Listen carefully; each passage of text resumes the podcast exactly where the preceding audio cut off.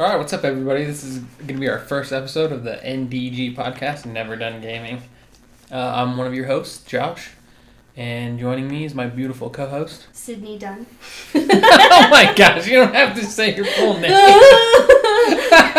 Complete panic. okay, I'll edit that out. Sydney. Alrighty. You just leave it in and beep out my last name. All right, so we're going to do our top 10 to get us started so you guys can get get an idea of what kind of gamers we are and our tastes and whatnot. So, yeah, that's what we're going to do. We're going to start with our honorable mentions. And uh, in the future, there'll probably be a little bit more structure in these episodes and we'll talk about news and stuff like that. And But for now, this is how we're going to start things. Yes. Thanks amen. for your input. Let it be done. This is the way. this is the way. I have spoken. All right, so my first honorable mention would be, uh, and these aren't in any order. Uh, once we get through our honorable mentions, we're gonna go ten to number one. Uh, my first honorable mention is for Horizon Zero Dawn. I almost put that on my list. It came really close. I thought it might be actually part of your top 10. It's really good, and I like it a lot. But We've been talking about it a lot lately, especially with the news about the trilogy. when you are talking about games of all time, Hmm. that list is really long, so I wasn't able to Yeah. It's, fit it's it in, in my top it ten. in your top, well, it must be in your top 20 if it's an honorable mention. Yeah, oh, definitely. I think just a combination of gameplay, graphics, voice acting, Mm-hmm. it checks all those boxes that I look for in a game. And but I figured at least I'd mention it. Okay. Okay. Um, I agree with you there. It's not on my honorable mention list, but it probably should be.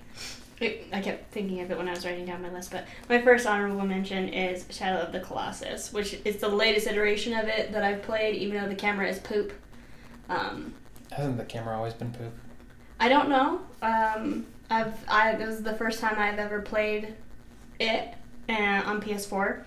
It was one of the um, one of the last games I played before I got my PS4 Pro, uh, and I really enjoyed it. It's a you know it's a boss fighting machine, figuring out puzzles, and I love puzzles. So So that was the first time you played that. yeah, So you didn't play OG. You played. The I remaster. played remaster. Yeah. My second honorable mention, and this is probably on your list, and it's the only reason probably it's not on my list is because I haven't finished it. And that's uh, Persona Five. Hmm.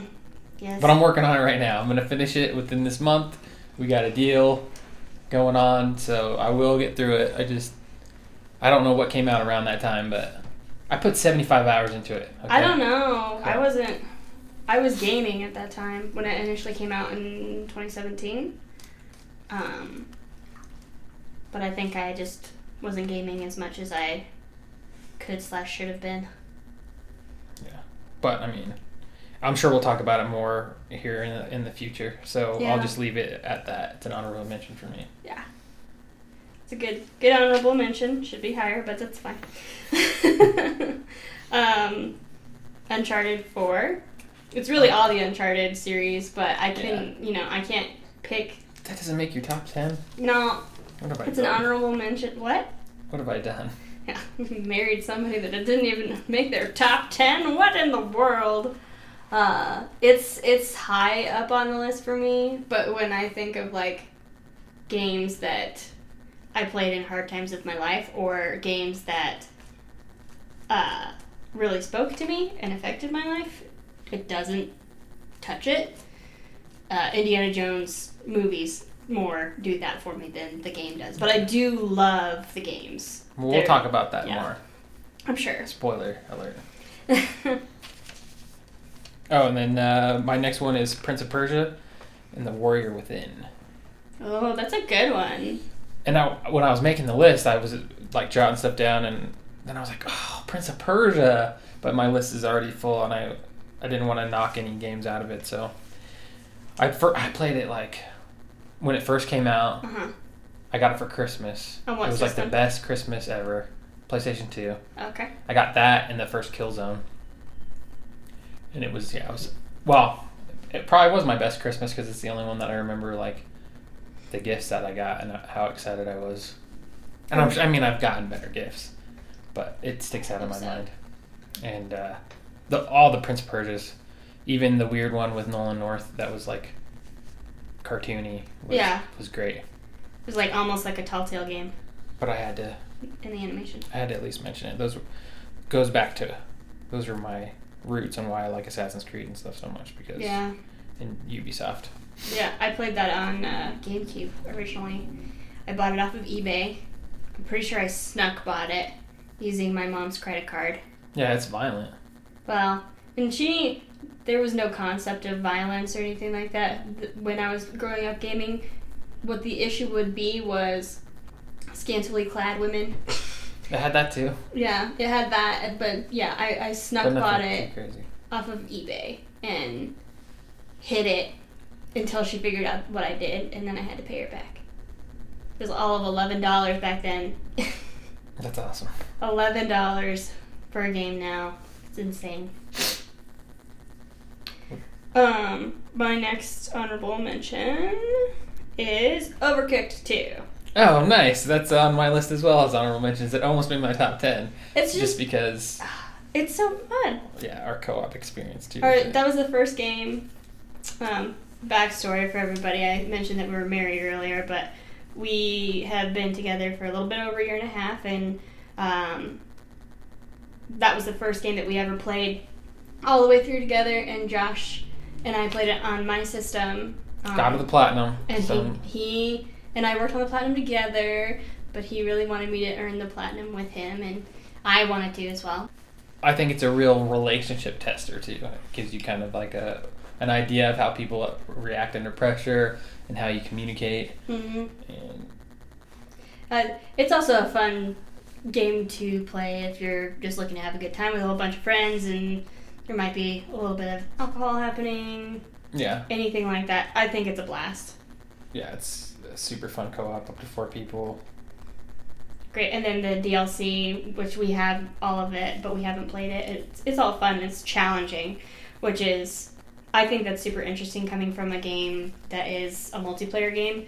Most multiplayer games now you play with like your cell phone, and they're not challenging. It's like trivia or Mm-hmm. there's there's some that are just purely funny, like Gang Beast is hilarious. Yeah, Um, but it's not a, a game that I like want to work on with somebody and, and grind through. So that was my honorable mention. nice. Well, my next one that was on my list as well, but I'll just do um, Super Mario World on the, the SNES. Oh wow. Okay, going old school. Yeah, it's just well, I'm, I Mario had to come up just because its roots. It's kind of started this whole thing. Yeah. Not really, but popularized it. And Super Mario World is pretty immaculate as far as just gameplay goes. And I remember playing as a kid. My mom was super good at the uh, getting the feather and flying because there's some levels where you could just stay at the top of the level, Mhm. and she was better at it than I was. So that kind of sticks out in my head, but My sisters were really good at that game.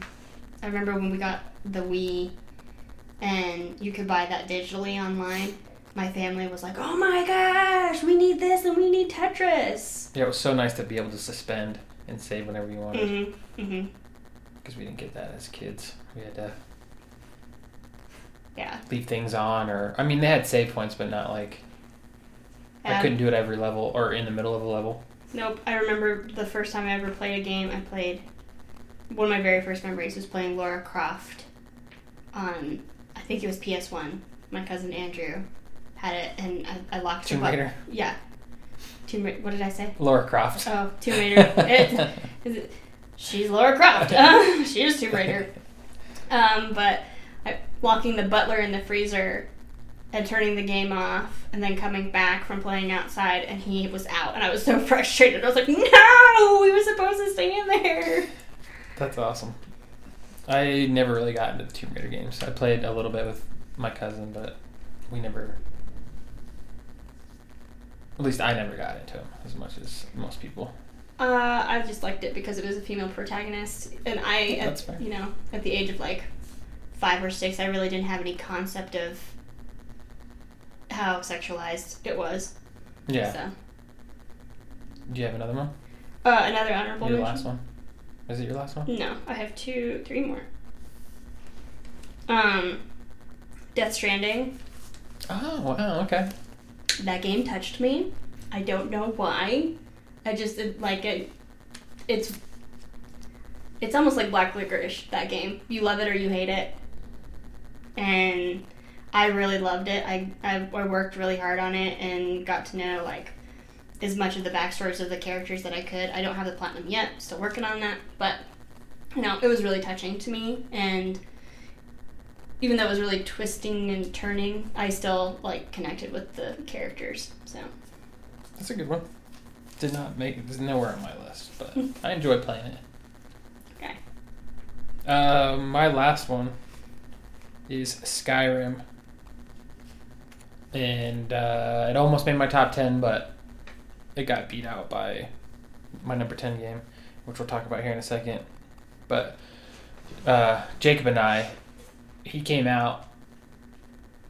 Uh, he wasn't living out here yet, and he he flew out for a visit when Skyrim came out, and we played like sixty hours in in five days. oh my goodness. It was amazing, and like we we played so much. Like when I went outside, it felt like I was taking a break. Like that wasn't Skyrim was my reality, Mm. and being outside was like it felt weird, and it felt like all these graphics it looked weird because I was so used to Skyrim, but.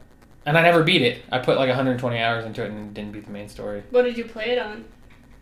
Uh, Xbox 360. Oh wow. It was pretty broken on PlayStation 3. Yeah.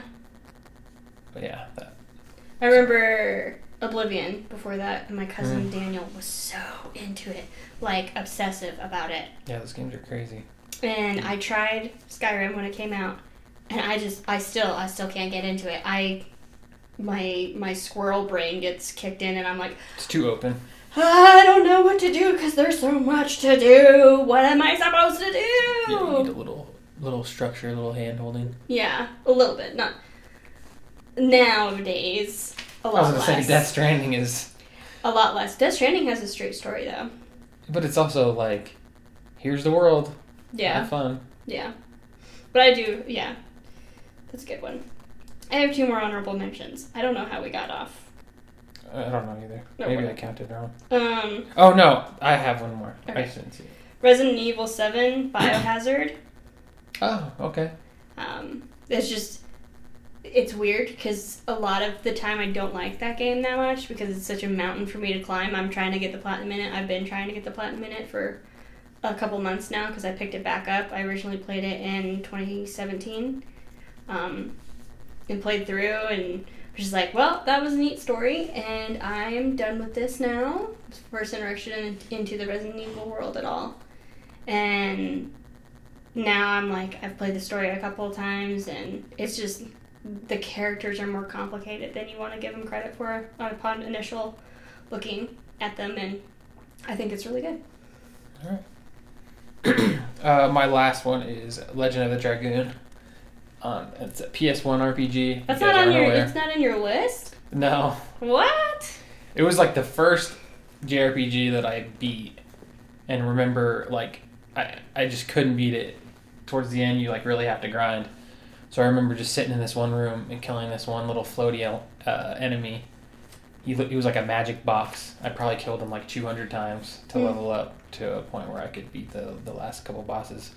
But that game's awesome, and the combat system was ahead of its time, I think, and I have it on the Vita, and I was actually playing it recently, and it's like th- it holds up. It doesn't look great because it's early PS One, Mhm. but even for that, they they look pretty good. It looks better than Final Fantasy Seven, for sure. Yeah. But yeah, there's combat, and the story was really good. It had really good cutscenes for the time. All that stuff is rough now, but it almost made that one was really hard to cut off the list, but it had to be done. Uh my last honorable mention is Firewatch. Okay. It's super sad. Yeah, I didn't. I, I wasn't a fan. I played it. And was, it was fine. Uh, I really uh, just getting to see a character develop and, and see him develop from a bad situation was Mhm.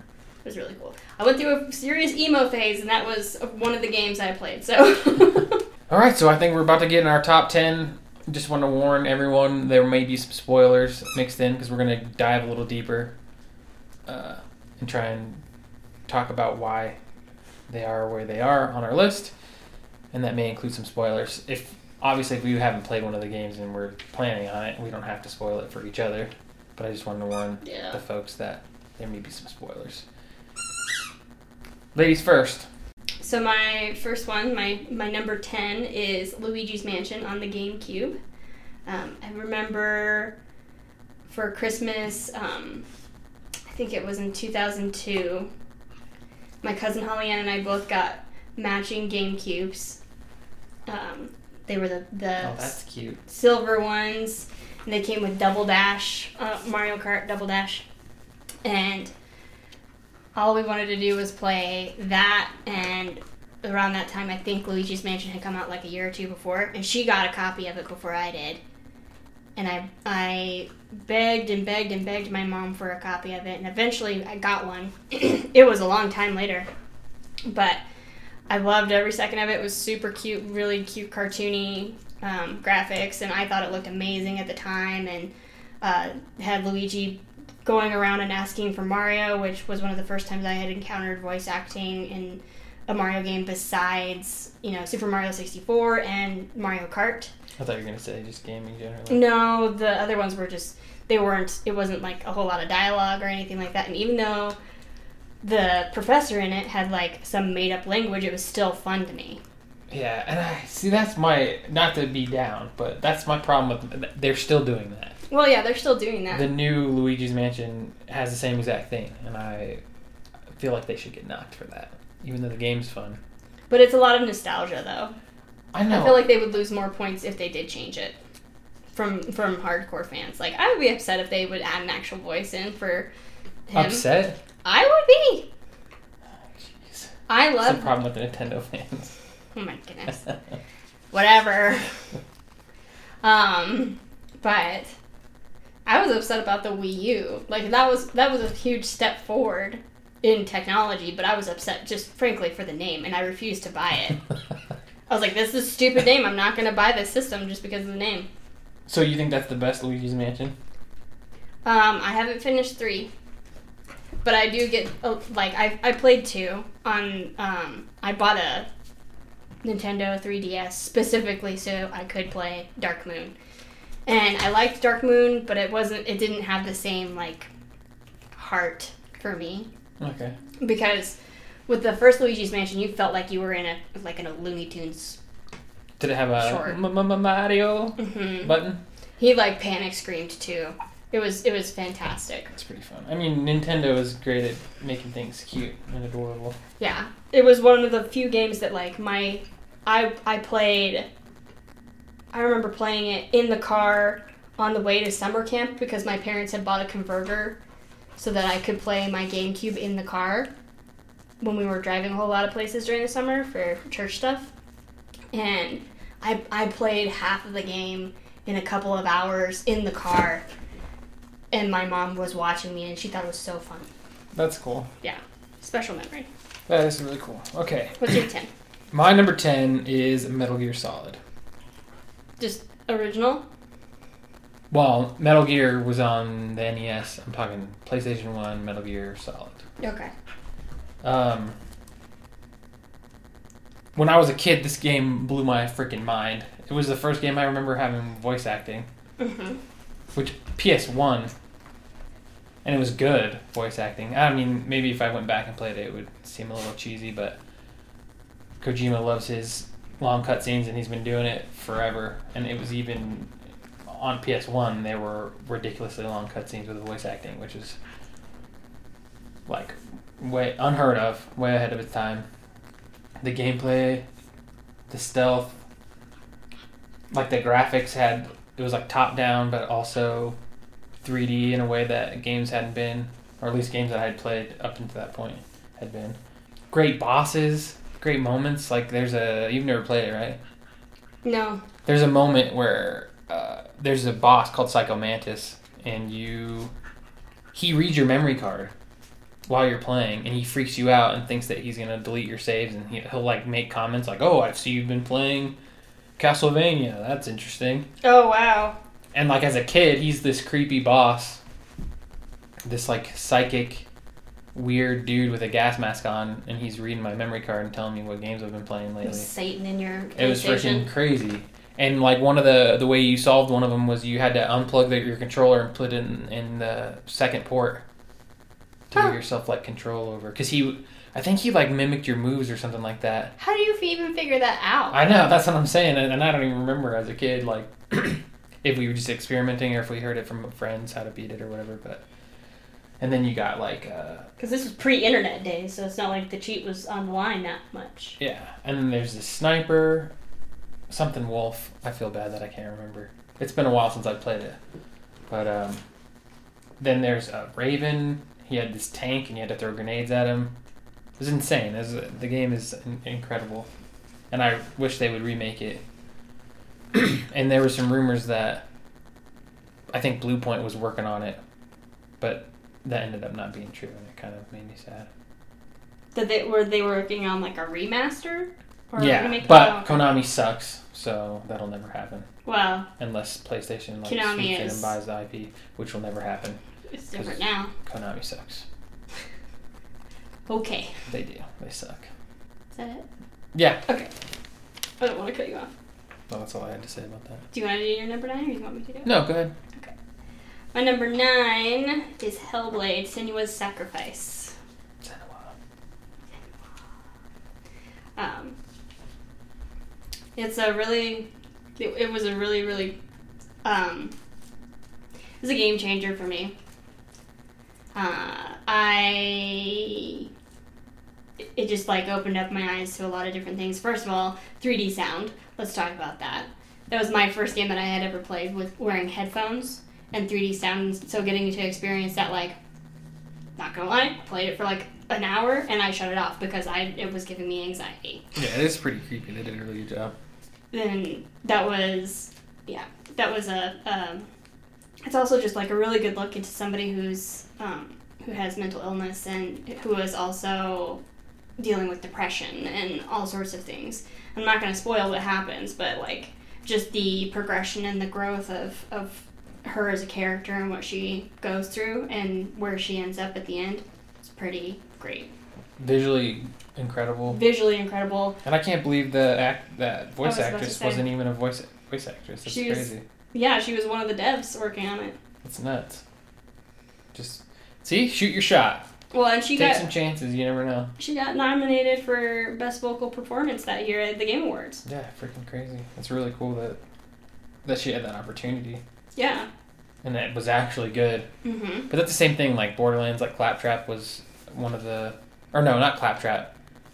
He is now. He's one of, but there's voices in Borderlands, I think specifically that they just pull from their team. They let them audition and stuff. Oh, I think that you told me that. Which I think that's cool. But Claptrap now, there was a voice actor that was doing it, and there was a whole hubbub about him not getting paid and what he wanted to get paid, and there was some drama. But now it's a guy acting like him, and he just works at at Gearbox, which is kind of shady. But what do? Gearbox. Did you have anything else you want to say about Hellblade? No. Uh, good game. Play it. She looked at me because I haven't finished it. But you can't see that. I'm looking at a few people. Can you feel it? Uh, my number nine is Final Fantasy X. Which I am playing. Yes, we have a deal right now that we're or we're gonna like every month or maybe every other month we're gonna have games that like I passed up or she passed up that I really want her to play to talk to her about it and vice versa. And so my game is Persona Five and her game is Final Fantasy 10. So I'm not gonna spoil anything, but Yeah. I want to. I will talk about that's another game that kind of blew me away with the voice acting because JRPGs at that point were you had to read Mm-hmm. all the Final Fantasies up until that point. Uh, it was just, and that really kind of pushed me away. I wasn't a big Oh. reader, It absolutely pushed me away. I never played games like that. Um, for that specific reason. so to have to have voice acting, and it was actually mostly pretty good. I mean, it's corny dialogue, but it's a PS2 game. So the cutscenes, uh, I think, are really, really good though. Still, and they hold up. Uh, and I was like peeking over at your screen while you're playing it, and I was like, "Yeah, I remember all that." And it almost made me want to play it over again. But I just pulled out my Vita and played with my. I have like a seventy-hour save or something like that, and I can summon whatever I want to summon and just kill everything I want to hit. It's awesome. Just lets you itch that itch, huh? Satisfy the itch. Yeah. The story uh, is pretty good, and I'll keep it light since you're playing through it now. But there's a couple like seriously like corny moments that still make me laugh. Like I'll think about them randomly, and I'm excited for you to see that so we can talk about it. But uh, yeah, Final Fantasy X. I played it I think originally when it came out, and it kind of blew my mind with. Uh, just the production quality. Wasn't used to having an RPG that had voice acting and really good graphics, and those cutscenes were mind blowing. So, pretty pretty crazy. All right, so what's your number eight? Um, my number eight is The Last Guardian. Oh, okay. Yeah. I love animals, and that is a game. Bird that- dog. yeah, it's a bird, dog, cat situation, Trico, and I love him, and that's a really good game, and um, one of the few games that I've played and I've teared up. Um, it was just really, really good, and um, the ending. I'm not going to say anything about it, um, but the the game overall, I really enjoyed it a lot. Um, you've played Shadow of the Colossus, right? hmm Yeah. Okay. I mean, obviously, same developer, um, same studio, and I know that they did Ico, which I want to play. I just haven't gotten around to doing it yet. Yeah, I was about to ask you if you played that one. Now it's it's on my eventual list. That game my took like fifty-seven years to come out. Ico. No, The Last Guardian. I had heard that the VR experience is pretty cool. I did do that. There's like a demo. I did that. That was pretty neat. Um, but I liked it. It was simple, uh, and it like it, it didn't get too complicated, and it actually was good for me because you a lot of games you just like are instantly connected with something, and it just it does what you say, or or they do what you say, another character. But in that game, you had to earn The the, trust. You had to earn the relationship, which doing that with an animal meant a lot to me personally. So, and That's the cool. music, oh, the music in both that and Shadow of the Colossus, like I hear it, I instantly want to cry. like, oh my god, so good. And what like what was emotional about it? I can't say without ruining things. But why not? I don't, I don't care. Or is that You're a never game gonna that- play it. Is that a game that you're gonna make me play in our Uh, it little might deal? be okay, then I guess we don't have to just talk just the overall development of of how the story unfolds. I'll say that because I'm not gonna say like how things happen, but there's a twist, and you just it, it kind of shakes everything. it. Okay. All right. Is that it? That's it for my number eight. My number eight is The Force Unleashed. I was wondering if that was gonna be on the list. Yeah, it has to be. Um, Sam Witwer is Starkiller, Mm-hmm. or Galen Galen Marek, however Mm-hmm. you want to call him, or whatever you want to call him. Mhm. Um, it was really anticipated for me when it came. Like when I heard, first heard about it, I was like, finally, a Jedi game where like the Force powers are way over the top and graphically, like uh, LucasArts freaking just killed it for a PS3 game. And there's even a PS2 version of it, I played it on the Wii. which you I think you played the PS2 version then. Yeah. which is pretty funny. But um, that game uses the Euphoria engine and uh, DMM, which is uh, digital molecular matter. So glass breaks like glass, wood wood splinters like wood, metal bends like metal. So that's the stuff in games that really I nerd out about. Mm-hmm. So having that and the Euphoria engine is like a physics based. They have like each character has a little nervous system, and they have like rules that they obey, and they they have self preservation, and you can see that when you pick up a stormtrooper, and you bring him by one of his buddies, he'll jump out of the way, you can actually like if you pick up a stormtrooper, and you can kind of free free move around. Did you play? Did you only play it on the Wii? Yeah. So I don't know how. I don't know. I didn't play that version, but on PS3, you can pick them up and you have like free range of motion on what you want to do.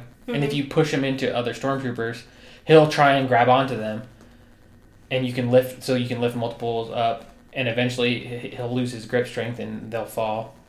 Or like if you throw him slow enough, the stormtrooper will jump out of the way. If you throw him off a railing, the stormtrooper will hold the railing until he can't anymore. And like the dialogue matches all of those scenarios. Like it was, it's unbelievable. This is a really good game. I remember being. I don't know what I thought was going to happen with the story, Yeah, honestly, but like I remember ha- that whole thing and being like, no, don't make bad choices.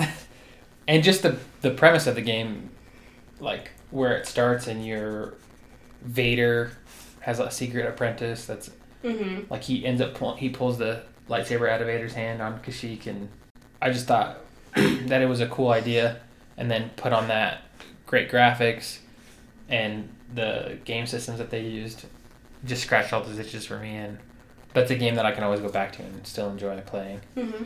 And then uh, the story with Proxy and his, and he's programmed to kill him, so he's shown up as like Obi Wan Kenobi, and it was like a really cool twist because I think I caught a glimpse of in a trailer, and I was like, dude, Obi Wan's in this game, but it ended up just being his his droid. Mm-hmm. And then Juno Eclipse, and their whole love story, and Ugh, that was devastating to me. the uh, the ship that she had. I can't remember the name of it, but yeah, that game was fantastic, and that's why it's on my list at number eight. Very good one. Did you make? Did you have to make a choice at the end of that game? Yes. Which choice did you make? I think I did both. Because, like, I Which- went back and what I did you do first? Initially, Yeah. I think I made the good choice. So you killed. You sacrificed yourself, Yeah. and you killed the emperor. Yeah. And then yeah, it kind of blew my mind. You kill Vader and take his place if you want. Yeah. I remember that would being, like, one of my first instances with making a choice and having the choice matter in the outcome of your game and just being like, I, my actions have consequences in here. And you got that really cool skin Mm-hmm. as you're like the new Darth Vader, and he had like long fingernails and. So maybe it was the same game on the Wii. Maybe. Maybe it just did look it looked worse, Probably. or maybe it had the same story beats. Well, obviously it's not gonna look. I think good. it had the same story beats, but I don't think that it had the same mechanics because, like, what you're talking about with them having a nervous system and everything. Yeah, it's so cool. I did not. I don't think I experienced that. Yeah, I like But- nerdy deep dive and all that before the game came out. So Yeah, I don't remember how old I was when I played it. See, I, I had to be at least like, I got my first Wii when, or my my only Wii. Still have my original Wii. I think I was 15. 15, yeah. yeah, maybe we'll look up some videos later. We should load that up on the PS3 because uh, I want to show you those systems. It's really cool. I have it, and I think I had it on my wish list for my PS3. I just d- didn't get it. No, I have I have both of them. Oh, okay. Well, we'll do that. Okay. So what's your number eight? Num- my number eight? Number Or- seven. Number seven. Okay. My number seven, and I'm kind of shocked that this isn't higher on my list, but it's not. Um, Detroit Become Human. That is super shocking. Yeah. that's- She bought it like four times I, I did buy it like two or three times. Yeah. at full price. Mm-hmm. I wanted to support the dev. That's insane. Quantic Dream is my favorite dev, so I, I bought it and did an all nighter. Uh, my myself and my roommate did. I played it and finished it in 18 hours. You know, the story I got was there was a lot of stuff that was like really hard for me to to face and to swallow and just to be okay with. I'm not gonna say anything because you haven't finished it. Yeah.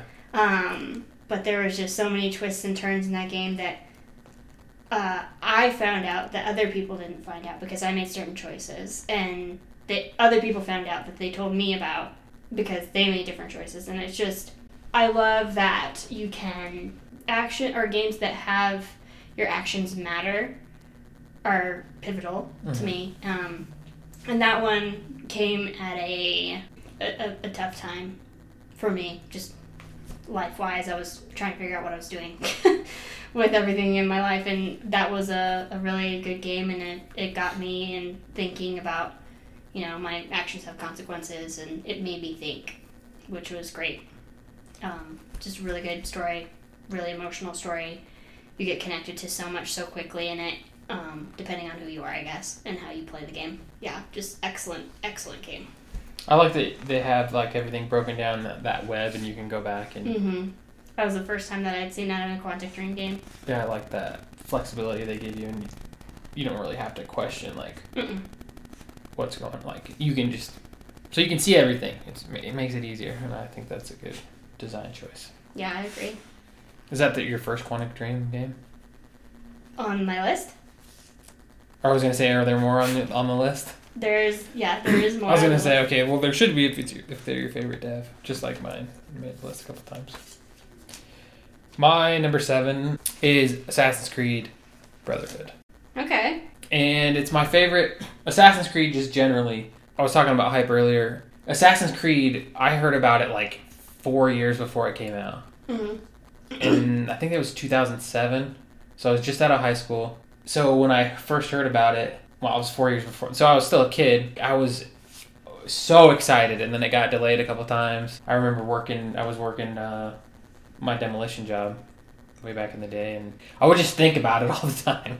So I was really excited, and then the first Assassin's Creed finally came out, and I don't think it met what they promised, but I still think it was it was an incredible game and did things with big crowds that games hadn't done yet, and how the combat and stuff interacted. Games didn't really do that yet either.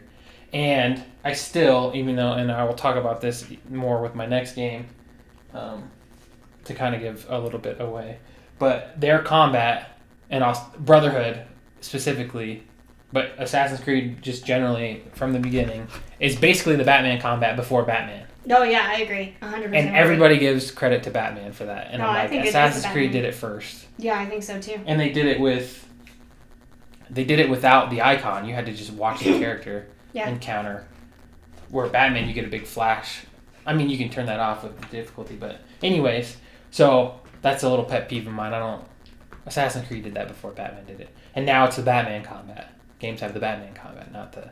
Well, and Assassin's Creed has gone away from it and, and changed uh, pretty drastically nowadays with like Odyssey and Origins, but um. Brotherhood, the combat is so uh, responsive and unique. You have all these different types of weapons, and then in each scenario, like I got it to where I broke it down to animations of the characters in combat affect like the killing animation that you get. Mm-hmm. and it depends on your angle. It depends on the angle of the sword. It depends on your body position. So i got it to where i like i wanted to see all the different animations that you could get with every single weapon. And there's like swords long swords spears daggers Mm-hmm. and each one has their own unique i, I think like four or five animations uh, like killing animations and then it's they have like a combat arena did you play brotherhood I've played all of them up until ah, um, Origins. There's um, it's like a challenge room, and the enemies just keep coming and Mhm. coming and coming, Mm-hmm. And that really showed me how like quick and responsive. Like if you get hit in that game, because one of the challenges is like you can't be hit, and you're supposed to see how many people you can kill before you get hit. And uh, that game, if you get hit, it's your fault. Like it's as as responsive as any combat game I think I've ever played. Yeah. Uh, AC2 was the first game I ever 100%ed. That was my first platinum. That was really I didn't know that we both did that. Yeah. I mean, I did it on Xbox 360. And I-. Yeah, exactly. Before I came to the light. Um, but yeah, I remember Brotherhood and being. That was the first one that you could have ships, right? no, that's Black that- Flag.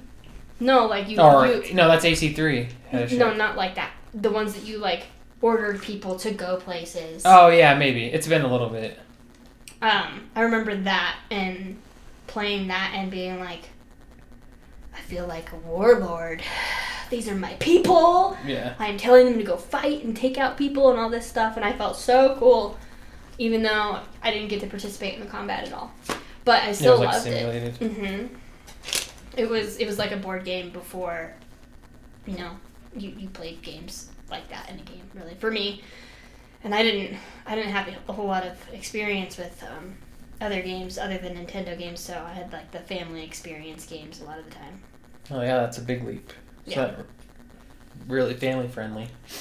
Yeah. Remember the first time that like walking around and there's I think in AC one there's like a hor- like a brothel or something and I was just like oh it's bad. I don't remember. Oh, anyways, Anyways, but yeah, uh, AC Brotherhood is probably my favorite Assassin's Creed. So Odyssey is pretty close, but they changed so much. I don't even feel like Assassin's Creed games are Assassin's Creed anymore. They're well, once they did what they're they just a big adventure game. Yeah, That's they really they switched stuff do. up, and then uh, as soon as AC three happened, and they ended a certain character storyline, I was just like, this Yeah. isn't, this isn't Assassin's Creed anymore. And it was so cool. They were going like Yeah. the bleeding effect. Yeah. He was turning into an assassin, and I was like, Jacob. That if you ever want to get Jacob fired up, that's a good conversation. Like the AC, oh, they Oh, were man, going I'm such gonna- good places, gonna- and then they wanted to do it yearly, so they were like, "Well, we can't end this." And what they decided to do was super frustrating. Yeah. But anyways, what's your number five? Six. It's number six. Heavy Rain. Okay. So you like that better than Detroit, Um, or is nostalgia purpose? nostalgia purposes, I was gonna say this this next part of my list is gonna be driven a lot by nostalgia. Um, was that a gag Yeah. because of nostalgia? yeah. I I love it. It was the first PlayStation game I ever played. Um, like actually played from start to finish, other than you know picking up a quick controller at a, a friend's house or something.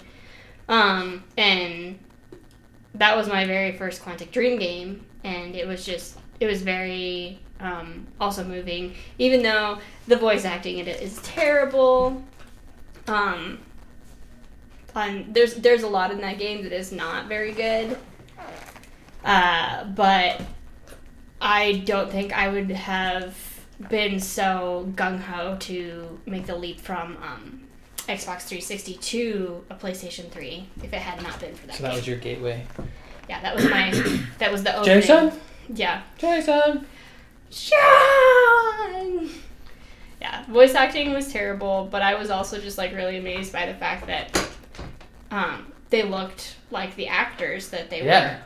Like facial capture and Facial stuff really capture, everything on it was pretty pretty good for the time. Um, the gameplay on it is really rough now. Um, it's one of the reasons I don't have the platinum. It's because of the stupid bear trophy that you need from driving in the rain on the highway. I even tried and uh, that was nice. Yeah, it's it's it's dumb, but it's a really really like if you're trying to get somebody to understand why PlayStation is for me, why PlayStation is such like a huge thing and why it's the system that I choose. That's one of the big ones because of um, a really powerful story that is an exclusive or was an exclusive up until I was now. gonna say they're not even a PlayStation owned. Nope. They're they're making they're gonna start making um, other games or games for other systems now, but that's okay. They still have my heart. I have a because I played and beaten uh, Heavy Rain, and actually, my dad. Who who how close your ending? I don't remember. I was gonna say we can talk more about the story because you're not spoiling anything for me. Um, but my dad, I wanted to show him the graphics because that was kind of our. I would just usually show him the stuff that was like cutting edge at the time and kind of was blowing me away to show him like how far games have come. Mm-hmm. He came in. I can't remember exactly what the scene was. It was the detective, the older dude. Shelby. He was in the scene, and it at the time it was like realistic. You- Like almost, you feel like you're looking at something like a photorealistic, or you're Yeah. watching a cutscene or something. Yeah.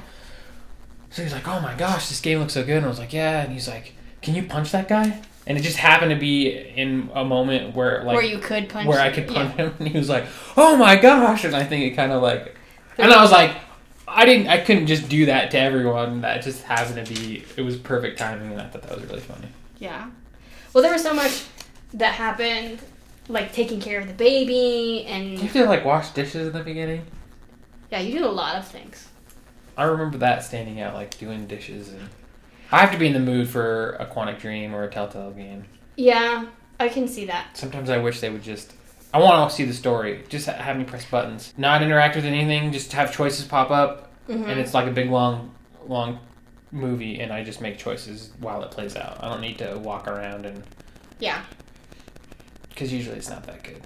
Although I do feel like in uh, Beyond Two Souls, that's some third person actiony stuff when you're like in that other country and you're sneaking around.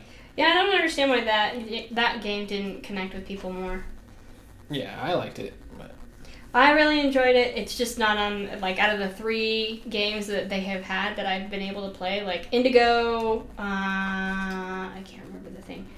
They had one other game that came out. It's Indigo something, and um, I Indigo tried Prophecy. it. Oh, Indigo Prophecy, right? Um, I tried it because I found some way to play it, and I just couldn't. I couldn't get it. yeah, I'm I, I'm unfortunately I- once graphics go past a certain point, I really can't go back.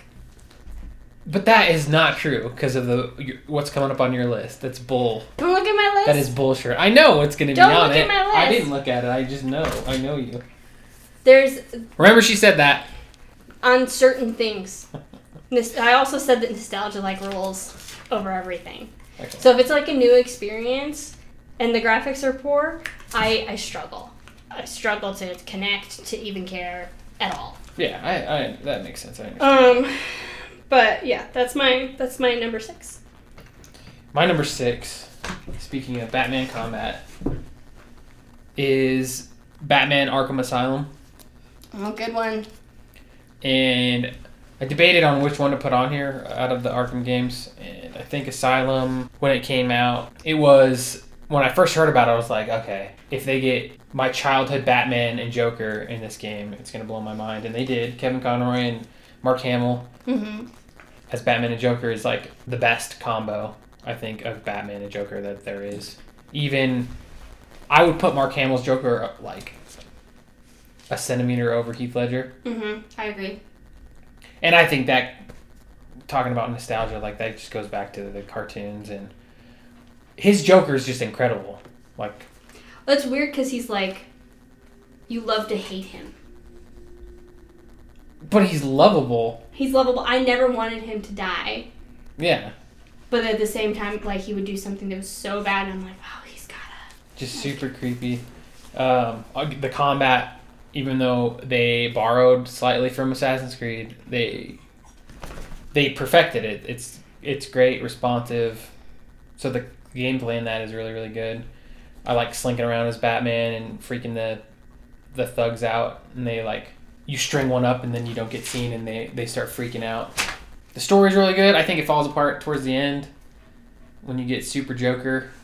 Yeah. I thought that was kind of silly and kind of over the top. And I get, and and it's a comic book game, but everything else was kind of s- grounded comic booky until that point. Mm-hmm.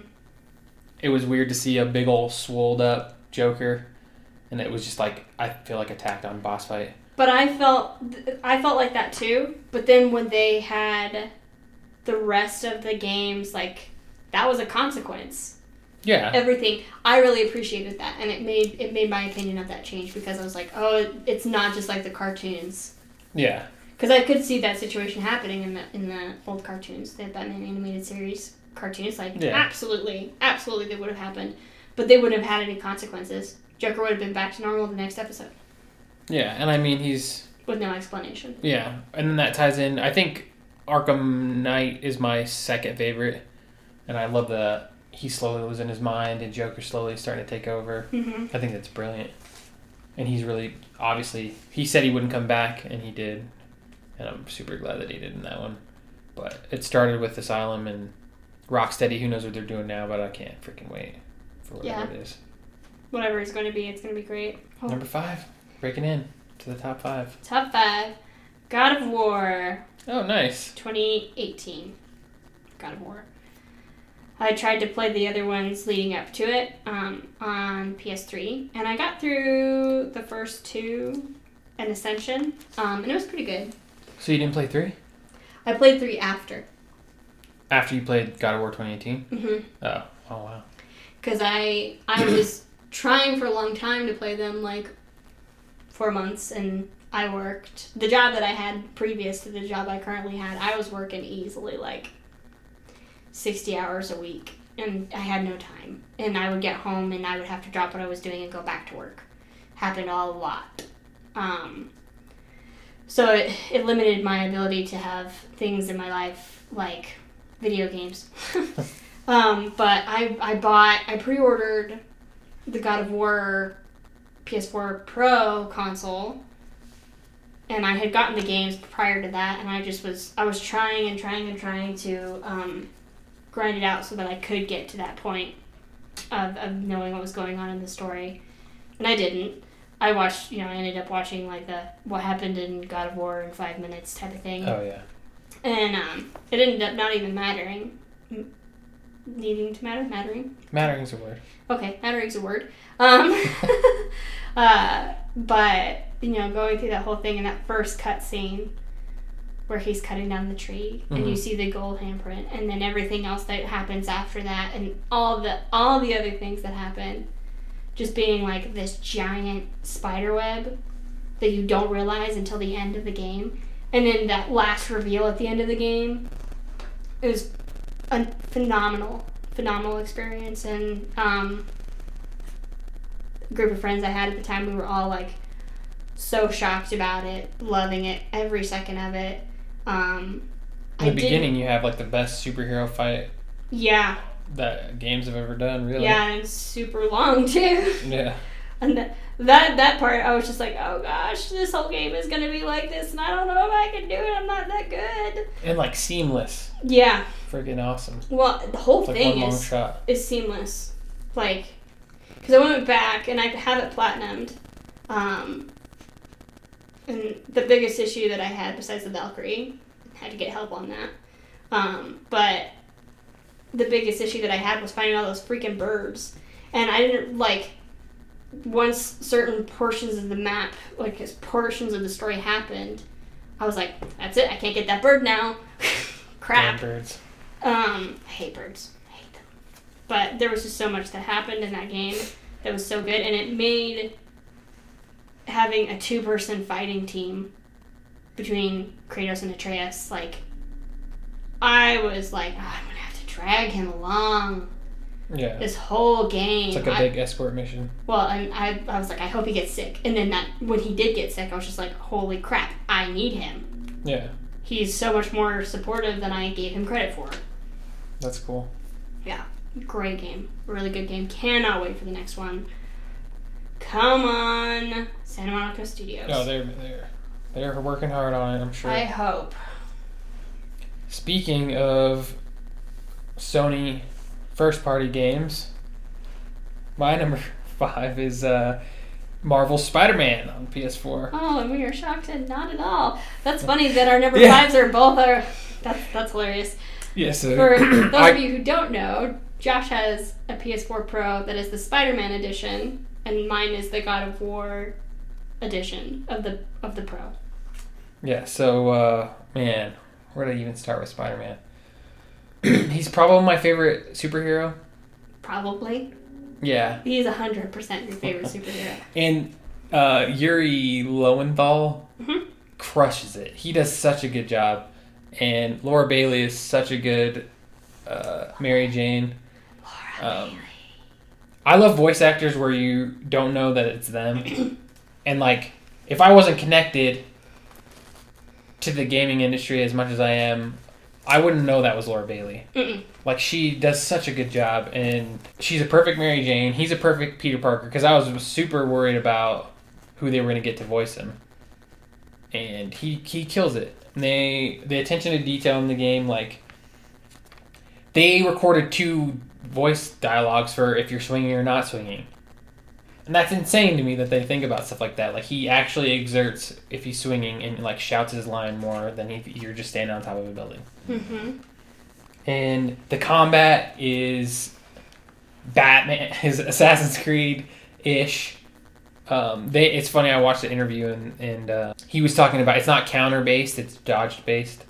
So Batman is counter based, and Spider Man is more dodge based. hmm And I was like, yeah, that's. I mean, I think you're pulling at straws or whatever, but it's not that big of a deal, anyways, because it is more, and you're way more acrobatic and in the air as Spider Man than you are as Batman. And Oh yeah. so for them, like, I love the Arkham games, and for them to give me a similar style combat but make me feel like Spider Man, and they really make you feel like Spider Man, and once you get the hang of it, that's why I like. Our friend Logan was playing it, and he wasn't. The combat wasn't clicking with him, and I was like, Ugh, it, it was like nails on a chalkboard for me because I'm like, it's so good once you It get the hang of A, it. it took me a long time. It, Yeah, and that's fair, and I don't, I don't, I'm not taking it away from Because I, anything. I think that came out, and then Red Dead Redemption came out at like the same time. Yeah, They were within like two weeks of each other. and they are completely different They are. controls wise. Yeah, hundred percent. But I like, But once you get the hang of it, and you you really have a bunch of different options, and there's a there's stuff that I didn't even know was possible that I watched a guy on YouTube. He was like, Spider Man's a genius or something like that, and he one of the powers you have like a gravity well that throws everybody up in the air, mhm, and you can do that to like ten people at once mhm. And then you throw a web bomb on the ground as they're falling and it webs everybody to the ground.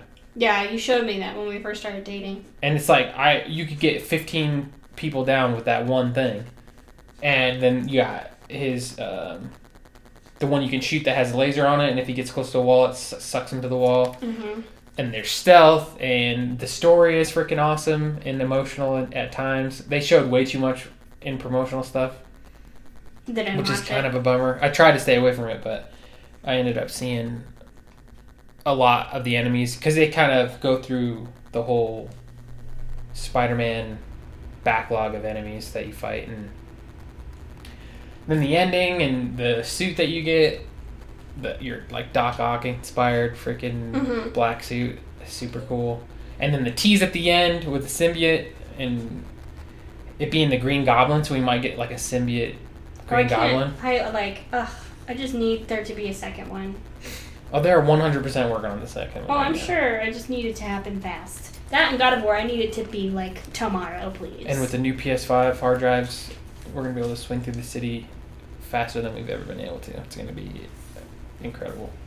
One gripe is I wish that they had actual people instead of blocks on the boats. But that's ins- that's like the most nitpicky, nitpicky it is. thing I'm you could kidding, say. but oh my gosh, those that's nightmare fuel. Actually, the one thing is a slingshot. Like, you need to be Spider-Man. You need to shoot both webs out, back up, and then shoot yourself off. Of Well, even if it's only like the the last chapter of the game, to where they have it, to where like, oh, I figured this out. something.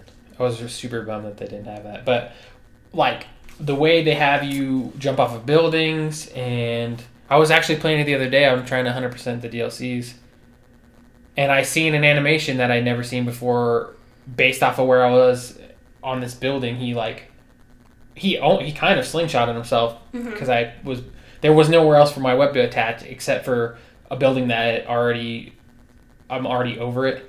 So he like shot his web down and then like whipped himself over the building. It was friggin' awesome. More of that, please. They nailed it. I think they had a huge challenge on their plate and they they knocked it out of the park. I agree. And it was a shoe in for the my list. Okie dokie. So four. Number four. Number four. Don't hate me. But it's Last of Us. It's not in my top three. My heart hurts. but for obvious reasons, anybody who's played The Last of Us or is any type of PlayStation person has to understand why The Last of Us is so amazing. I'm not going to go into a whole lot of detail about it because I know that somebody else is going to go into a whole lot of detail about it. So that's yeah, we'll talk about four. it when we get there. Yeah, that's my number four. All right. My number four is Zelda Breath of the Wild. There you go. And um, I don't know, it's that's a game I know a game means something to me when I play it more than one time and when it's a like an 80 hour game and I play it twice, there's something there Mm-hmm. and uh, I played through. I bought it for the Wii U and 100%ed it basically. Not all the Korok seeds and or Korok seeds. Not You all the didn't poops. get the golden poop, huh? I didn't get the gold. I've never gotten the golden poop because it's I'm American. I'm not collecting poop. um, but That's right, folks. When our dogs poop, we let it lie. it's I don't even know where to start. The way the that it begins, and you wake up and you walk out, and you just have that whole world in front of you, and the plateau is like this giant tutorial for the powers that you're about to get. And I know a lot of people don't like that you get all your abilities right away, and they kind of mixed up the Zelda formula a little bit, but that's why I love it so much. And the cutscenes have freaking voice acting. Finally, they're welcome to freaking 2010. Came out in 2017. No, I'm that I'm saying that's how far behind they are. Oh, All the the shrines, the little puzzles, the boss fights were I mean, I get playing like Twilight Princess and playing the one on Skyward Sword? No, the the, the handheld one. Uh, A Link, Between? Worlds. Oh, no. Link Between Worlds. Like the boss, those boss fights make you think. Breath of the Wild's boss fights, you're just fighting. Like it's not really. There's no puzzly elements, which I understand, and there aren't big dungeons, but you got 120 shrines and four beasts that are like mid-sized dungeons that I that I enjoyed. And I'm not the authority on Zelda. Oh, I'm not either. Like a Link Between Worlds and that, that honor goes to Brittany Slindy. Link Between Worlds and Breath of the Wild are really the one, only ones I've hundred percent completed. Breath of the Wild, there's there's this puzzle. Um, you have to basically complete these circuits in one of the shrines. There's like metal on the ground, Mhm. and you have to move boxes to complete the circuit. Basically, you have to you like power it up, and then you have to make sure the circuit goes all the way to open the door. Well, the games has like rules and gravity and stuff works like it should work in in the real world. So there's weight to things, metal things are, or conduct electricity like they do for real. Mm-hmm. And I didn't have, or I was like, I'm gonna try and figure this out, not the way they want me to figure this out. So I used my weapons. I used metal weapons to complete the circuit instead of the boxes that they provided, and it worked. And it blew my freaking mind that that actually they accounted for that, Mhm. and it actually completes a puzzle because they're metal. It has nothing to do with their swords. It's just they're metal, so of course they conduct electricity. And then there's a Eventide Island. They strip you of all your gear, and I hit it at a point in the game where I was like 50 hours in and had all the, all my good stuff, and then I swim over to this island, and they take everything from you, and you kind of have to survive on this island and complete a couple challenges. That was freaking really really cool and unexpected, and then all the different variety of enemies, and then you got like the first time I seen a Lynel, and I was terrified Yeah, I don't mess with that. and he i approached him and if you don't if you don't attack him he just stands there and i think that's so cool like only if you're threatening him will he attack you Yeah. so i engaged one this one time and he had they have these f- crazy bows that shoot three to or five arrows and he, it was like electric and Wiggy wiggy. yeah, and he shot it at me one time, and I was able to get out of the way, and I ran behind a rock for cover, and I was like, like trying to think of a game plan, and he arced, he like looked at me that I was behind a rock, and he arced the bow and shot me over, shot over the rock and hit me still, Mm-hmm. and I was like, I've never seen like a, the game adapted to me hiding from him, and it blew my mind. And the game is full of those little moments of discovery that is kind of unparalleled and polished for an open world. Like I Nintendo. think it's a new breed of, of Legend of Zelda. It's it's a new generation. It's a, it's gonna it obviously has changed everything. I can't wait the for two. I was gonna say Breath of the Wild Two is coming out. I'm sure it's not gonna be a complete co- clone of it. I hope that they take some of the feedback that they got from original fans like into account. I don't hate Breath of the Wild. It's just not in my top three Legend of Zelda games. Yeah, that's fair. Well, on that, it speaks to more of what I enjoy about games, Yeah. and I like exploring and I like when things react and do what they are supposed to do. like you push a little mound of snow down a hill, it it grows into a giant death ball.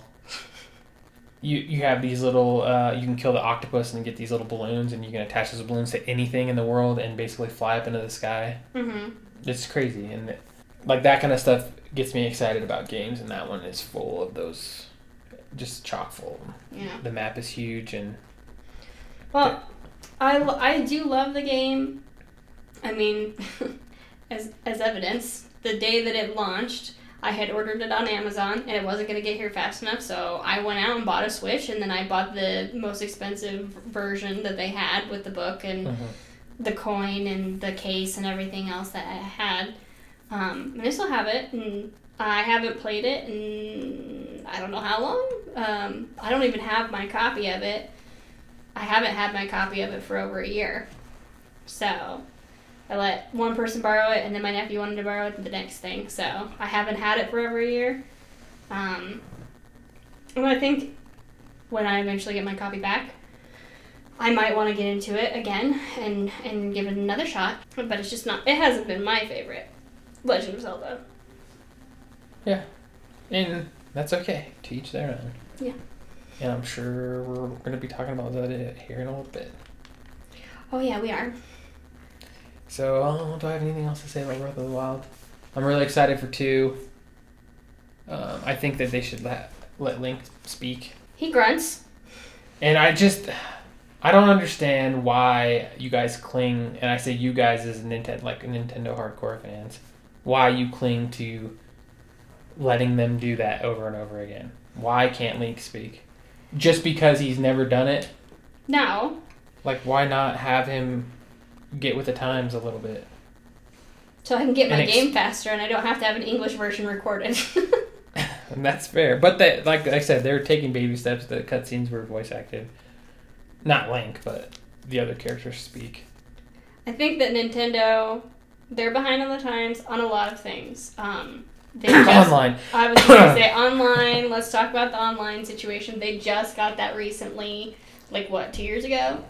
And they know that they're so far behind on it that their full year of online service for an entire family household is $35. A single use of any other online system, online gaming companion type thing, Xbox Live, PlayStation Plus, all of that is a $60 thing per person. Yeah. Per year. That's when you know that they're like, oh yeah, we well, we're way behind on the times and we're just gonna do what we are gonna do. They've always done what they wanted to do. And it works Yeah. for them. I mean, you do have they did what they wanted to do with the Wii and then you did have PlayStation follow up with the PlayStation uh, motion controllers. Uh, I'm pretty sure the motion controllers came out first for PS3. Were they? Yes. Okay, I don't know. My apologies for being wrong. but then you can't fight the Kinect coming out after the Wii. Yeah, but I don't. Yeah, I think they're different, but But it's the same principle. yeah, motion controls. Motion controls. Yeah, and just I got down on some Fruit Ninja. Don't get me wrong. I feel like Nintendo take like what the Vita. The Vita is supposed to be what the Switch is, but the Vita just came out like eight years too early, Yeah. and Nintendo swooped in and Well, this would be a good conversation to have about why Nintendo is the way that they are. Maybe this would be a good subject for another podcast. yeah, we're getting sidetracked. Yeah, we So we can get back to Your number three. tres. Persona 5 R. Royal. okay. Um, I played the original Persona 1.34 times. Or not 1.34. One and three quarters. I got almost all the way through. One point seven five. Yeah, 1.75. Uh, I got Which if you guys don't know, it's like 120 hours a piece to finish the game. Is like 120 hours. yeah for basic, but if you're going a little bit further, I've base Persona I've put 300 hours in, over 300 hours. That's nutty. That's nutty. Um, Persona 5 Royal, I am about 62. I think I'm about 62 hours in. Um, loving every second of it. Uh, I like games that are heavy and have some you know, there's there's stuff that happens in real life, but at the same time, it has like cartoony situations that are happening. I don't feel like I'm playing Sims, even though I'm playing like a high school simulator in a lot of ways. Um, but you connect with the characters and you get down into some like nitty gritty stuff. I'm just the first chapter alone. You deal with a, a gym teacher who's a pedophile, and, Yeah. he's a, a sexual abuser as well. Like I all was sorts of surprised with that when I first was playing it. And then you know one of his victims tries to commit suicide. All of that within the first like seven hours of the game. Yeah. and it's a big game so seven hours isn't that much. That's not even 10% into it really. Uh, it's just heavy. There's so much that goes on in it, in it that's really heavy and there's so much more depth to it if you dig further into the characters into all the characters. You get to see some some dark things um, and how positively you can come out on the other side of those things. It's, it's uplifting versus like you watch TV and you watch people go through crappy things and they either kill themselves or somebody else. Yeah. Um, and it's it's one of those things that makes you feel like, hey, I can make a difference. Still, even if stuff is crappy, I can make a difference. And yeah, it's just great. It's fun, and I love it. It was my first JRPG that I ever played, ever. So many times the people were like, "Oh yeah, I was trying Final Fantasy is so good and all this stuff," and you mentioned our friend Logan before he got me into it because I watched him play it one night and um, it was just I felt like I was watching an anime movie, and so I was like, okay, I can maybe get into this then. Yeah, it's got incredible style. Yeah, the Music. style, music, style, um, It's a turn-based RPG. turn-based RPG, voice acting when it's there is fantastic. Yeah. It's not always there, but um, my favorite voice actor, Matthew Mercer, is in it, and he does a phenomenal job. His wife was in Persona 4 as a character, and you've played Persona 4 on Mhm. your Vita, Not all the way through. not all the way Yeah, through. Persona 4 Golden. Yeah. And I played when five. I was super excited for five, and I it came out and I on a Monday night at like 10 p.m. and I played all the way until I had to go to work the next day, and was super excited. And I just I don't know what else was coming out around that, but I I put 75 hours into it and I just haven't finished it yet. I really enjoy it. I love the I like turn-based turn-based RPGs hmm and I like the most of the time I like how chatty it is. Hmm So I have to be in that kind of mood, but still the combat's really good. It's really got like a flair to it. That's Yeah. it's fun to play and for being turn based they they spice it up with things that make it more fun than just your normal turn based RPG. And that that happens even more in Royal. That yeah, which spicing. is cool. Yeah. Like I don't know if you've seen anything. That's No, I haven't really. Um, but there's so much that goes on with Royal that they like just tweaked. And you had asked me when Royal came out, you were like, "Do you really want to spend another sixty dollars on on this game that you've already put three hundred hours in? Do Geez, that's something that you genuinely want to do." And I was waffling back and forth, and I'm super happy that I did Mhm. um because it doesn't feel like a completely different game but there's so much more content that i do feel like i got a whole new game That's awesome. And one that i will 100% play again Perfect. come on new game plus My number three is your honorable mention, or maybe lower. Uncharted Four mm-hmm was an honorable mention. mm-hmm No respect to Naughty Dog. Um, so they're my they are my absolute favorite dev, and um, I love the whole Uncharted series. I'm a big fan of Indiana Jones. I don't understand the argument that Uncharted Four isn't the best Uncharted because it does all the things that the previous games did, but better in every single category. mm-hmm The gunplay is better. The animation is better. The graphics are better. The story, I guess you could maybe argue for the other ones, but I think the culmination of all the characters coming in. He's finally married to Elena. Uh, married. He's finally married to Elena. i'm married in the beginning, just how it starts off, and he's just kind of stuck in a rut, doing the nine to five grind, and he's just kind of going through the motions with Elena, and they sit down and play Crash, and I thought that was really so cool. bad at that. and just the way they they showed him kind of being not happy with the way his life was going and just kind of going through the motions and how that was affecting his relationship with Elena and then him you know you're finding out that he has a brother you know played by Troy Baker the voice acting is incredible all the way through they introduce Nadine which is uh, Laura Bailey. Laura Bailey, which again, absolutely incredible. And she got a lot of flack for that because she plays a black character and she is white, and there was there was a lot of, you know, people talking crap, I guess, in the beginning of that, Mm-hmm. and they were kind of upset with her, but she stuck with it, and Naughty Dog stuck by her, and I don't. Who cares? It's an amazing performance, Mm-hmm. and I think that I don't necessarily think that means that she took it. She took the job away from everyone. It doesn't mean she took the job away from a black person here. Yeah, she took it from everyone. and killed it. So justifiably so. so. And we talked about this recently, uh, sort of recently, because I've been playing through um, Tomb Raider, and we were talk- talk- talking about the animation.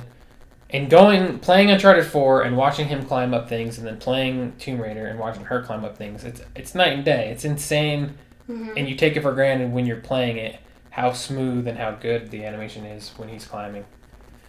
And that transition into gameplay, and you're swinging with your grappling hook, and you're jumping down on people, and it's super smooth and reactive, and the graphics are unbelievable. Mm-hmm. And yeah, I got. I've never cried in at a video game ever. Like I welled up a couple times, maybe in, Mhm. in a game I'm going to talk about here in a little bit. But uh, him and uh, Nate and Elena's relationship is is really good, and him hiding the fact that he was going on an adventure with his brother like frustrated me so i was feeling things that, that the game was making me feel things like he should have just talked to her about it and of course that creates drama and it's Mm-hmm. and Well, she recent supports him you were even like, "Why is he so stupid? Just tell your wife."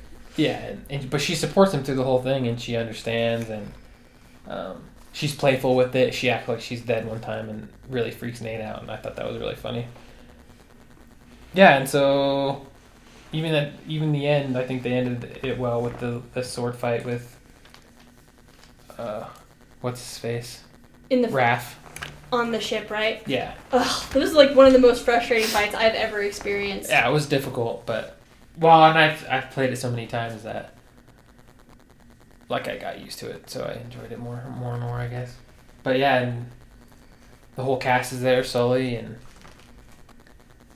good old troy baker does a good job as sam and yeah so it's definitely the best uncharted and my number three do you have anything else to say about that No, I totally agree with you. It's just not like I said earlier. It's not my. It's not in my top ten. But I'm ruled by nostalgia. because you Uh-huh. hate naughty dog I do not hate Naughty Dog. Far from it. Um, but you know, I. I just I, ha- I also haven't played those in a while, so I want to play them, and I want to platinum them. But it looks like they're, based off what I've seen you do lately, um, pretty pretty tough. yeah they're pretty i have all the platinums except for uncharted 1 Nostril flare. All right, number two. We're almost done.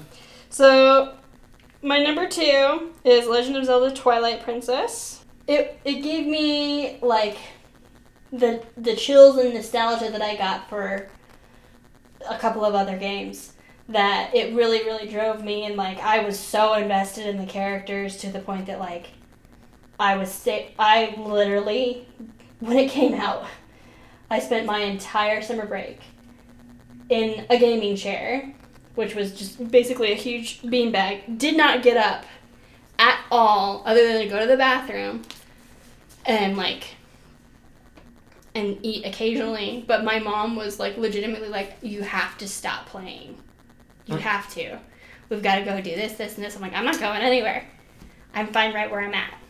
Um, and like slept in my gaming chair so that whenever I woke up, I would immediately be able to get back on and play. My it was huge. Like love that game. Was one of the main things that I told you that we had to do when we started dating was play Yeah. that. Still haven't done that, but we Bought a Wii U for it. bought a Wii U for it because uh, we tried to do it on my GameCube and because you know I just said something about graphics and how rough they can be and it makes me sad. Um, GameCube was an issue, so we we tried to come up with an alternative plan there and. Um, I'm a crazy person. I love the water temples in both that and Ocarina of Time. I'm an insane person. I know, crazy, but those games just make you think. Um, the original formula just had you like puzzling it all out. Everything was a huge puzzle, and I love that game. All right. What's your number two? What if I have something to say about Twilight Princess? Well, you should say something. I don't. Uh, I mean, we played. I think we're like ten hours in or something like that, Mhm. and it's good. I definitely. Well, I appreciate the HD remake on Wii U, Mhm. and it actually holds up pretty good. I think. But yeah, I think the the dungeons and stuff. I get the criticism of Breath of the Wild when when I play through those ones with you, like the difficulty of the bosses, and you actually kind of have to think. And it's not as hand holdy. I don't think Breath of the Wild is hand holdy, but it's more straightforward for sure. So, but yeah, I think that would work my way or work into some kind of list for me because I was enjoying what we played so far. Mhm. And I know that's kind of a blind spot in my Zelda fandom, I guess. Yeah, just also the fact that you could change into a wolf and Midna. Oh, do not get me started on that girl. Hmm. She is. She's amazing. Amazing. Amazing. Mm-hmm. My number two is The Witcher 3. Darn. What's why darn? Because I don't know anything about it. Oh yeah, uh, I think once we get the Final Fantasy X and Persona out of the way, Witcher may be on that list. It's a super long game though, but I think you could mainline it and so I'm not gonna spoil too much, but it's probably the best open world, like live and breathing feeling game that I've ever played. Like it feels lived in. It feels like the NPCs in the world are real. They all have their own little lives. Uh, the creatures and stuff that they all coexist in this world. It, it's just is a cool like idea having griffins just flying around and little bog monsters and water hags and wraiths and all kinds of stuff in the the best hands down the best side missions and side quests in a game that I've ever played. Voice acting is phenomenal throughout. Even though the smallest of side quests have like intricate dialogue and backstories, so it just feels lived in and real. And that's a game that I I did everything, all the side quests, all the main stuff, and then the DLCs came out, and I hundred percent those as well. And I usually don't do that with games, so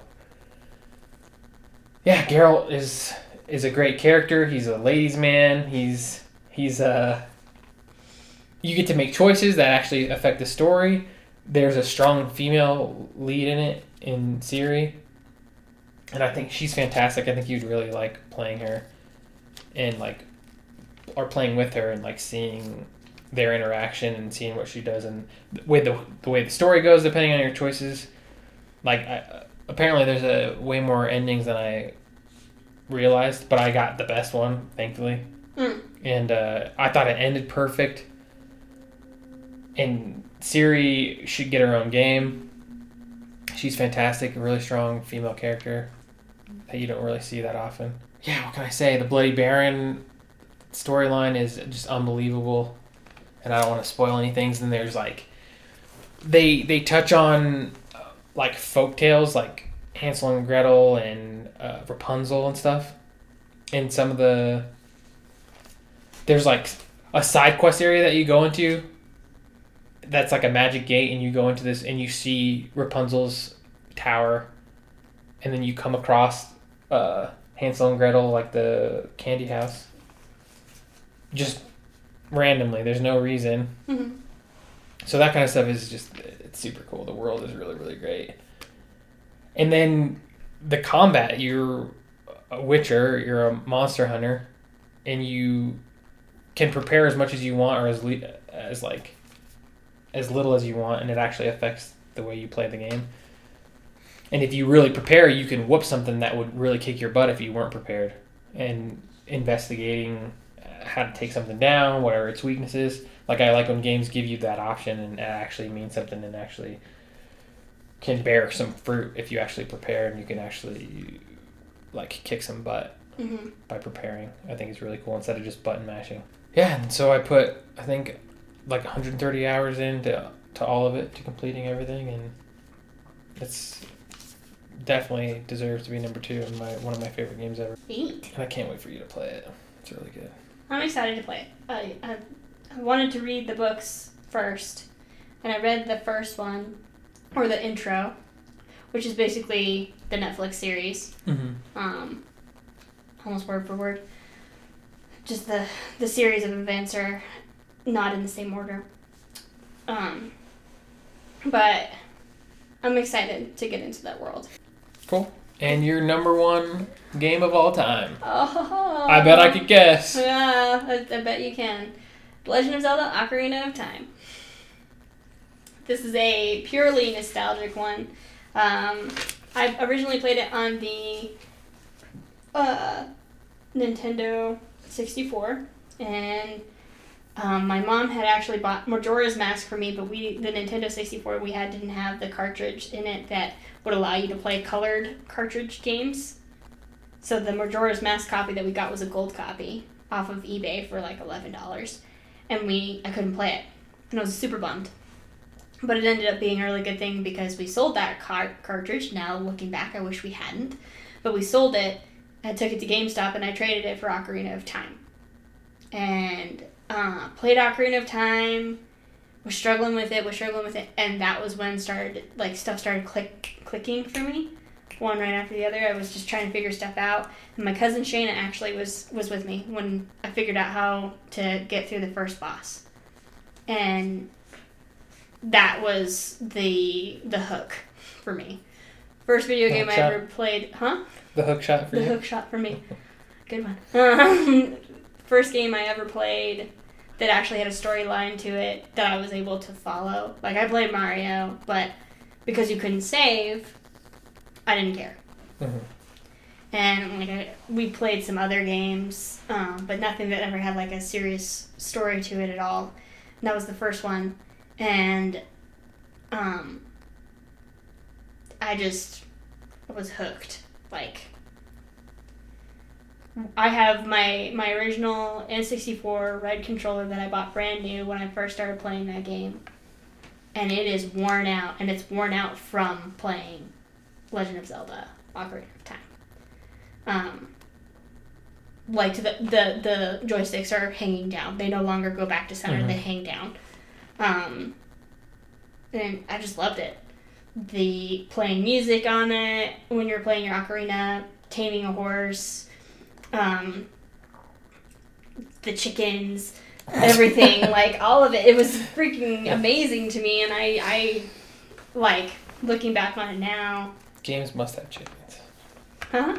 Games must have chickens. Games must have chickens, and you must also have fishing. There's fishing in every game, I swear. Kick the chickens. Fly with the chickens. Yeah.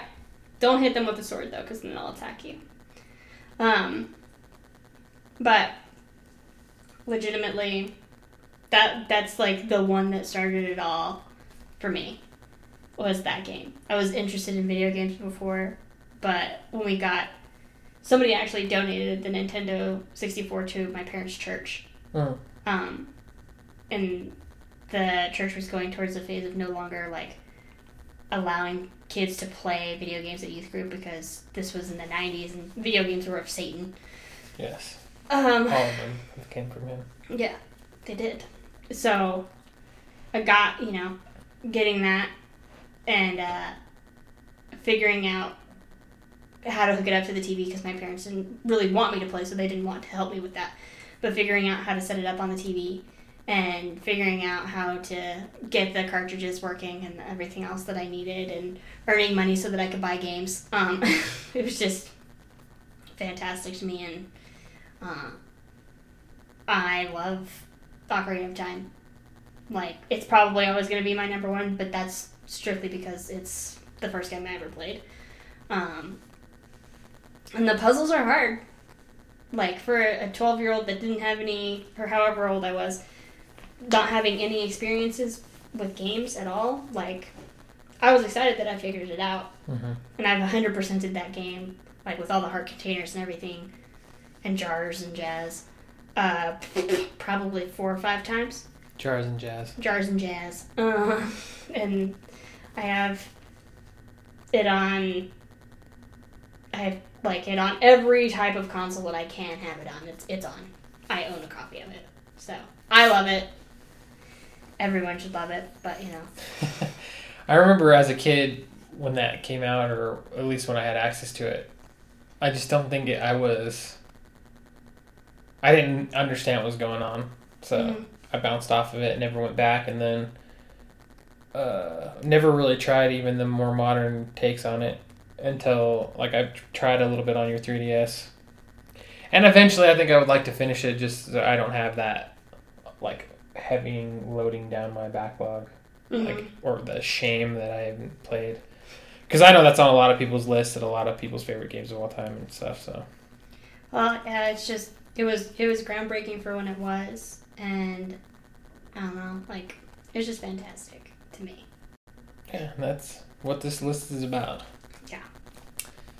Well, my number one is The Last of Us. Shocker. I mean, yeah, I think anyone that knows me, even if we don't have video game in common, know that, uh, that I love The Last of Us. It's if if I were given 150 million dollars and a team, and they told me to make whatever game I would make, it would be The Last of Us. Like the way the game plays, how violent the game is, voice acting, story, it's just perfect. I think it's everything, all the choices I would have made in a game for myself, like they made and made it. Like it was like a dream game. Because I like realistic violence in games.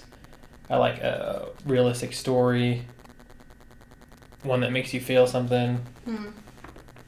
and it just checks all those boxes. It looks incredible.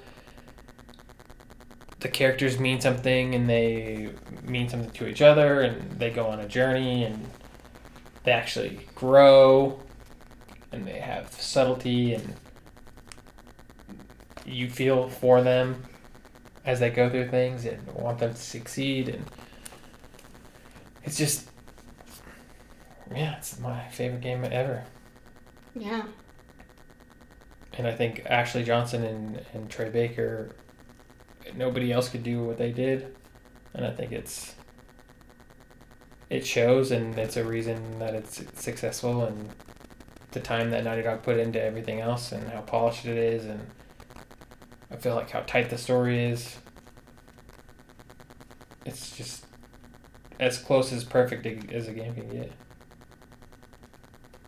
I have to like it's it's not on my top 10 but I love it. That you know, games making you feel things and and uh just, you know, kind of rocking your world and being in the right place for you at the right time. I feel like Last of Us has done that for me on more than one occasion. And like that first chapter that you play mm-hmm. with what happens is just so heavy and and you know it's Sarah dying and you don't even know the characters yet. You just know that there's like this little girl that's running around and Yeah, you spend like 10 minutes you with it. spend 10 minutes with her but she they the acting that that is done is so good um that it actually makes you feel something. Like I was about to say the Deku tree dying in Ocarina of Time.